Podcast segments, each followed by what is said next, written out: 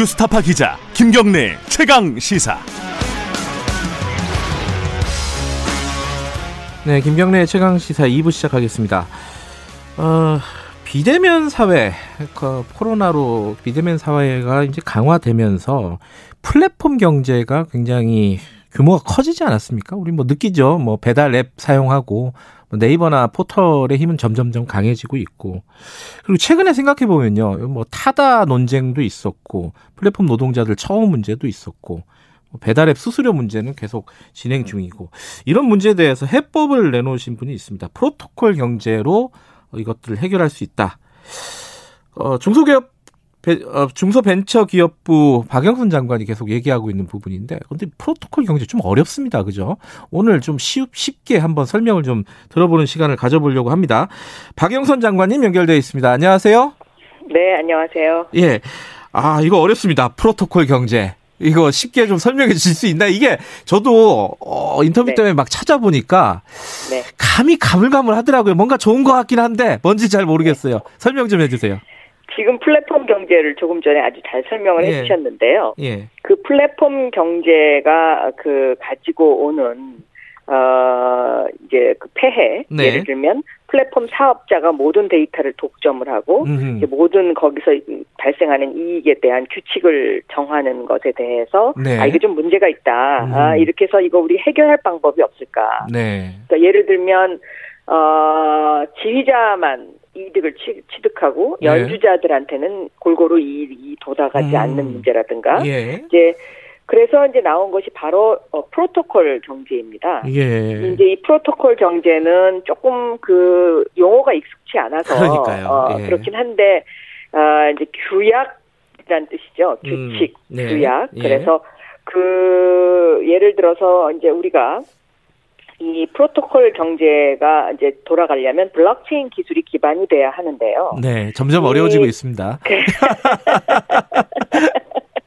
아, 예. 어쨌든 예. 네 블록체인 기술을 기반으로 해서 예. 그 어떤 하나의 플랫폼에 들어온 사람들이 음. 어, 서로 규약을 정해서 어, 우리가 이것은 좀 이렇게 이렇게 나눠서 하면 좋지 않겠냐 하는 음. 탈독점화, 탈중앙화를 음. 한번 시도해보자 네. 이런 것입니다. 예. 그런데 실질적으로 지금 이것이 시도가 되고 있습니다. 어, 그걸 설명해 주시면 좀 쉬울 것 같아요. 실질적으로 어떤 부분들이 지금 진행되고 있는 건지. 네, 예를 들어서요. 예. 이제 그 보이스루라고요. 보이스루. 그 예. 번역 을 하는 스타트업이 있습니다. 예. 이게 유튜브에 올라온 그 동영상을 예. 전 세계적으로 보려면 음. 번역을 해야 되지 않습니까? 네. 근데 이 보이스루라는 회사는 실질적으로 번역가를 한 명도 고용하고 있지 않습니다. 오호. 그러니까 예. 전 세계에 그냥 흩어져 있는 거예요, 번역가들이. 음. 그래서 동영상이 올라오면 번역가들이 다 달라붙어서 네. 시간이 있는 사람들이 거기 번역을 합니다. 네. 번역을 하면 AI가 그 중에서 잘된 번역을 올려요. 음. 이제 이렇게 이제 운영을 하는데 네. 이렇게 운영을 하다 보니까 첫째 번역료가 굉장히 싸지고요. 예. 1분에 한 6천 원 정도 된다고 해요. 예. 네, 번역료가 굉장히 싸지고 그다음에 두 번째는 이제 만약에 번역이 잘못됐을 경우에 예. 그것도 서로 규약을 정해서 그, 예. 어, 그 안에 들어와 있는 사람들끼리 규약을 정해가지고 네. 번역료에 대한 그 배상 부분, 잘못된 오류에 대한 배상 부분도 다 정해져 있죠. 룰이 음. 규약이 정해져 있어서. 네. 그러면 이 보이스루라는 회사는 무엇을 하느냐? 예. 이 번역가들한테 토큰을 나눠줍니다. 음. 그 토큰을 나눠줘서 그 토큰을 쌓 이제 그 모아갖고 번역가들이 이제 그거를 이제 자산 가치로 이제 만드는데요. 네. 그러면 이 토큰의 가치를 어떻게 산정할 것이냐 문제가 네. 있지 않습니까? 예. 여기에 이제 블록체인 기술이 들어가야 되는 것이고요. 음. 그러니까 지역 화폐의 개념을 생각하시면 됩니다. 지역 상품권. 네. 그러니까 지역 상품권도 그 상, 상점에 가입한 사람들이 그 상품을 사고 그 상품권으로 물건을 사고 이렇게 하지 않습니까? 예. 그것처럼 여기에 들어온 사람들이 같이 이제 음. 그 가치를 나누는 거죠. 네. 이런 이제 이런 시스템으로 돌아가는 스타트업들이 이제 몇 여러 개가 생기고 음. 있습니다. 네. 그런데 이것이 이제 예를 들어서 조금 전에 설명하셨던 것처럼 예. 어, 배달 수수료 문제라든가 예. 이런 것을 해결할 수 있죠. 음. 그러니까 예를 들어서 배민에 들어와 있는 모든 소상공인들이 예.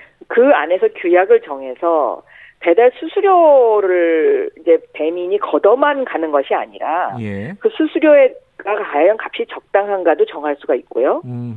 또 그 수수료에 따른 이익을 소상공인들에게 조금씩 공유할 수도 있는 거죠.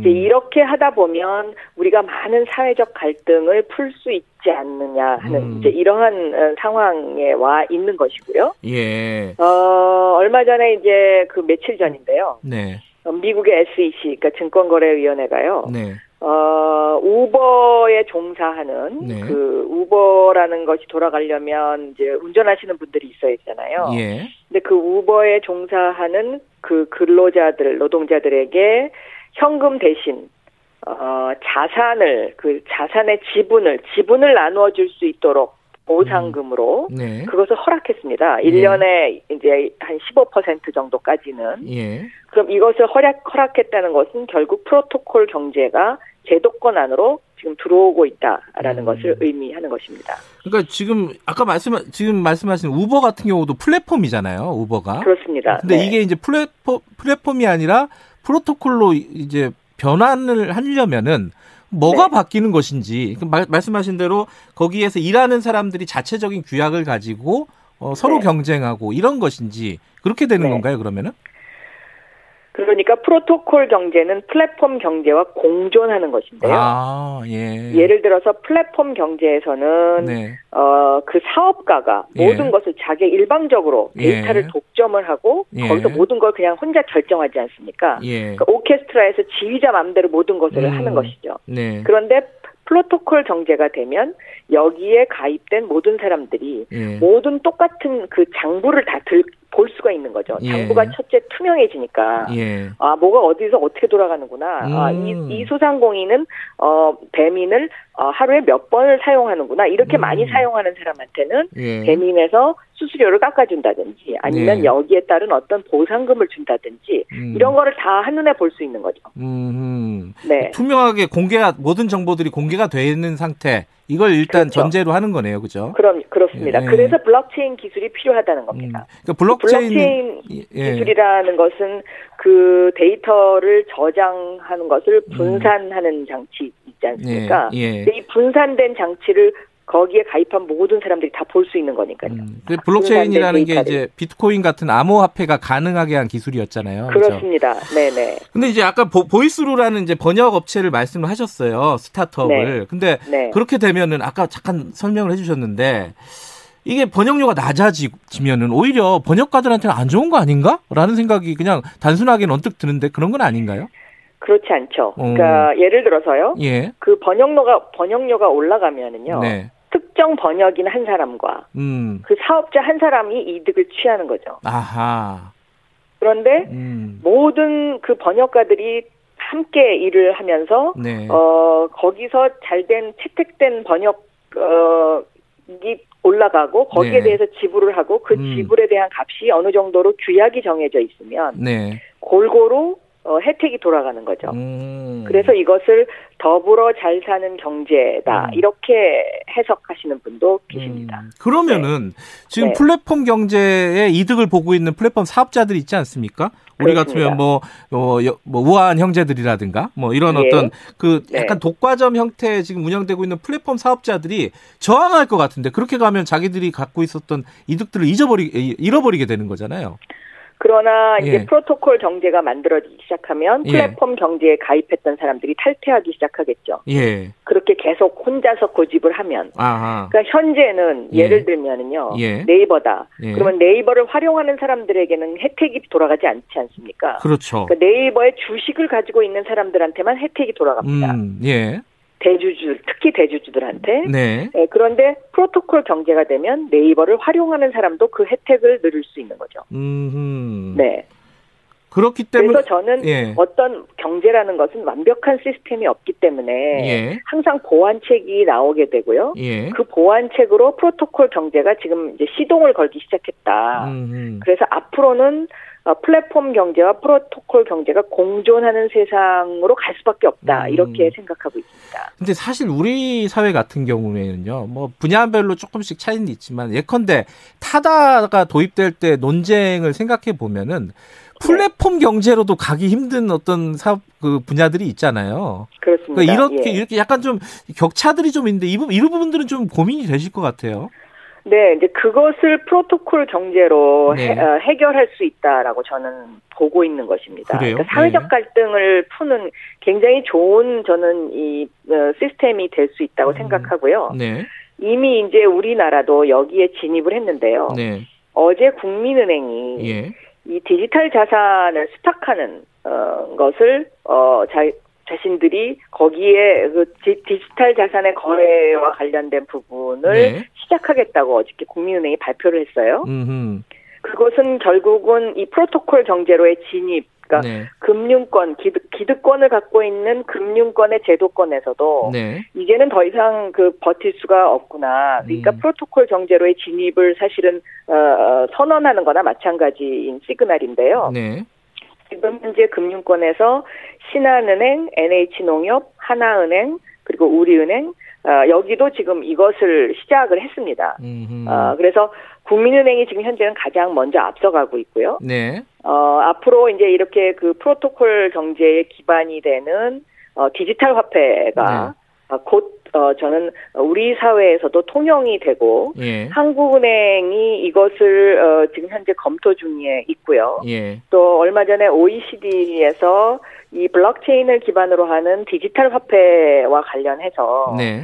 어, 세계의 중앙은행들이 이 문제를 어떻게 가져갈 것이냐에 대한 어, 진지한 토론회가 열렸습니다. 음. 아, 그런데 세계의 중앙은행의 80%가 네. 디지털 화폐를 현재 검토하고 있고 준비하고 있다. 아, 네. 아, 그렇기 때문에 아, 이것은 우리가 외면해서는 안 되는 것이다라는 음. 이런 결론이 나왔었죠. 최근에 보면은 그 현대자동차가 이 네. 중고차 시장에 이제 진입을 하려고 하지 하려고 하고 있잖아요. 하려고 하죠. 예. 네네. 그래서 지금 박영선 장관께서 그 정의선 회장에게 여기에다 네. 프로토콜 경제를 좀 도입을 해보자. 뭐 예. 그런 제안을 하셨다는 기사를 봤어요. 왜냐하면 지금 그 기존의 그 중고차 업, 자들이 굉장히 반발하고 있잖아요. 대기업이 들어오는 이게, 이게 구체적으로는 이게 어떻게 네. 도입이 되면 뭐가 달라지는 겁니까 이게? 중고차 업자들이 가장 반발하는 것이요. 예. 만약에 현대가 들어오면 네. 거대한 자본이 들어와서 예. 이 중고차 시장을 독점할 것이다. 그렇죠. 라는 예. 것에 대한 두려움이거든요. 맞아요. 예. 그렇기 때문에 예. 이 프로토콜 경제를 도입을 해서 예. 어, 모든 중고차를 한, 어, 그, 프로토콜 경제 속에다가, 어, 이제 그, 진입을 시키면은요. 예. 중고차 업, 업자들도 어떤 중고차가 어떻게 지금 어, 어떤 경로로 판매가 되고 있는지를 다 알 수가 있거든요. 음. 그렇기 때문에 그러한 신뢰를 쌓는데 이것이 제일 좋고요. 네. 두 번째는 현대 입장에서는 현대차 입장에서는 우리가 다 하지 않는다. 예. 중고차 시장의 10%만 하겠다. 음. 지금 이렇게 예, 얘기를 하고 있는데 네. 중고차 업자들은 그걸 못 믿겠다는 겁니다. 아하. 그러면 그 10%만 정말 하는지 안 하는지 음. 이것을 어, 검증할 수 있습니다. 음흠. 네. 그 현대차에서는 뭐 긍정적으로 검토하겠다는 뭐 답이 왔나요? 예, 지금 현재 현대차가 이것을 긍정적으로 검토하고 있고 어허. 그저께 현대차가 이 프로토콜 경제의 기반 이 음. 되는 네. 어, 이 스타트업들하고 중소벤처기업부가 연계를 시켜서 음. 회의를 한 바 있습니다. 예. 그리고 이제 또 하나 장점은 프로토콜 경제가 되면 예. 중고차 값이 투명해지기 때문에 예. 지금처럼 중고차 값이 들쭉날쭉해서 소비자들의 불만을 음. 어, 해소할 수 있다는 그런 음. 장점이 있습니다. 알겠습니다. 아, 아침부터 청취자 여러분들이 머리가 많이 복잡하셨을 것 같습니다. 이게 뭐 앞으로 이제 진행되는 일이기 때문에 앞으로 네. 조금 더 구체적인 얘기들은 차차 해가도록 하고요. 어, 이, 네. 이것도 하나 여쭤볼게요. 최근에 보니까 창업기업 동향이라는 게 있더라고요. 이게 네. 사실 코로나 19 이후에 이제 폐업이라든가 이런 것들이 굉장히 심각한 사회적인 문제로 지금 보, 나타나고 있는데 창업이 늘었다. 이거는 언뜻 보면 좀 약간 모순적인 일인 것 같아요. 어떻게 해석해야 됩니까, 이거는? 굉장히 긍정적인 신호죠. 어허. 그러니까 3분기 창업이 34만 3천 개로 네. 지난해 3분기에 비해서 13.3%나 늘었어요. 네. 그런데 여기서 특이한 것은 어, 기술 창업이 늘었다는 것입니다. 네. 어, 2분기에도 창업이 늘었는데 2분기 창업은 주로 부동산 임대업을 하시는 분들이 많이 이제 늘셨 있었던 그런 예. 결과였고요. 예. 지금 3분기 창업은 어 30대 이하의 청년 그리고 60 60세 이상의 장년층에서 네. 기술에 기반한 창업이 늘었다. 특히 이제 비대면 디지털화 부분 또 이제 그 전자상거래 부분 네. 하는 이런 어떤 우리 대한민국이 갖고 있는 어, 그 강점 강점 분야에서 창업이 늘었다는 거는 앞으로 한국 경제가 그만큼 더 활발해질 수 있다. 그리고 음. ICT 강국, 디지털 강국으로 나아갈 수 있다라는 그런 신호다라고 음. 해석이 되고 있습니다. 네. 음, 알겠습니다. 그 시간이 많지 않아서 이 얘기를 여쭤봐야 될 것 같습니다. 그 어, 청취자분들도 어, 네. 이, 이걸 굉장히 궁금해하는 문자들을 많이 보내고 계십니다. 서울시장에 어떻게 나오시는 건지 이거 이거 아, 이거 안 여쭤볼 수는 없잖아요, 제가 그죠? 네, 그 문제는 예. 어, 저한테 좀 진지하고 예. 어, 신중하게 생각할 시간을 좀 주셨으면 좋겠습니다. 아 그래요? 네. 어. 네. 아니 다른 분들은 막 이렇게 나온다고 선언도 네. 하고 막 이렇게 네. 열심히 뛰고 계신데 고민이 네. 좀 있으실 것 같은데 어떤 부분이 고민이신지 이런 부분을 듣고 싶어가지고요. 어, 지금 이제 음. 그올 한 해를 되돌아보면은요. 네. 그 2020년 한 해 대한민국 경제가 모두가 어려웠는데 OECD에서 가장 타격이 적고 또 내년도 성장률이 가장 높은 국가로 이렇게 이제 지금 네. 어, 지적되고 있죠. 지목되고 있지 않습니까? 예. 근데 그 근간에는 중소 벤처 기업들이 이 대한민국 경제의 허리를 받 치고 있습니다. 그래서 네. 굉장히 지금 경제 구조의 변화가 일어나고 있는데요. 네. 이러한 변화를 중소벤처기업부가 문재인 정부의 상징 부처로서 네. 지금 현재 굉장히 열심히 지금 하고 있고 또 예. 중소벤처기업이나 소상공인분들이 어려워하시지만 네. 저희가 함께 지금 이 어려움 속에서 어, 뒹굴어 가면서 이제 이 일을 하고 있는데 네. 과연 이것을 갑자기 그만두는 것이 맞느냐 하는 아. 이제 이런 고민이 좀 있고요. 예. 네. 그러니까 중소기업, 벤처기업 관련된 일을 조금 더 해야 되겠다라는 생각도 일부 있으신 거네요. 아, 아니, 그러니까 지금 현재 이제 이것을 좀 더더 탄탄하게 탄탄한 기반을 만드는 것도 중요한 매우 중요한 음. 일이지 않는가 네. 하는 이제 그러한 고민이 좀 있습니다. 네. 어, 여론조사에서 어, 서울시장 후보 적합도 여론조사에서 뭐 수치는 말씀드리기가 뭐 그렇지만은 일단 1등을 하신 적이 있어요. 그만큼 많은 사람들이 기대하고 있다는 거잖아요. 그죠? 이 부분을 또 무시할 수 없는 거 아닙니까?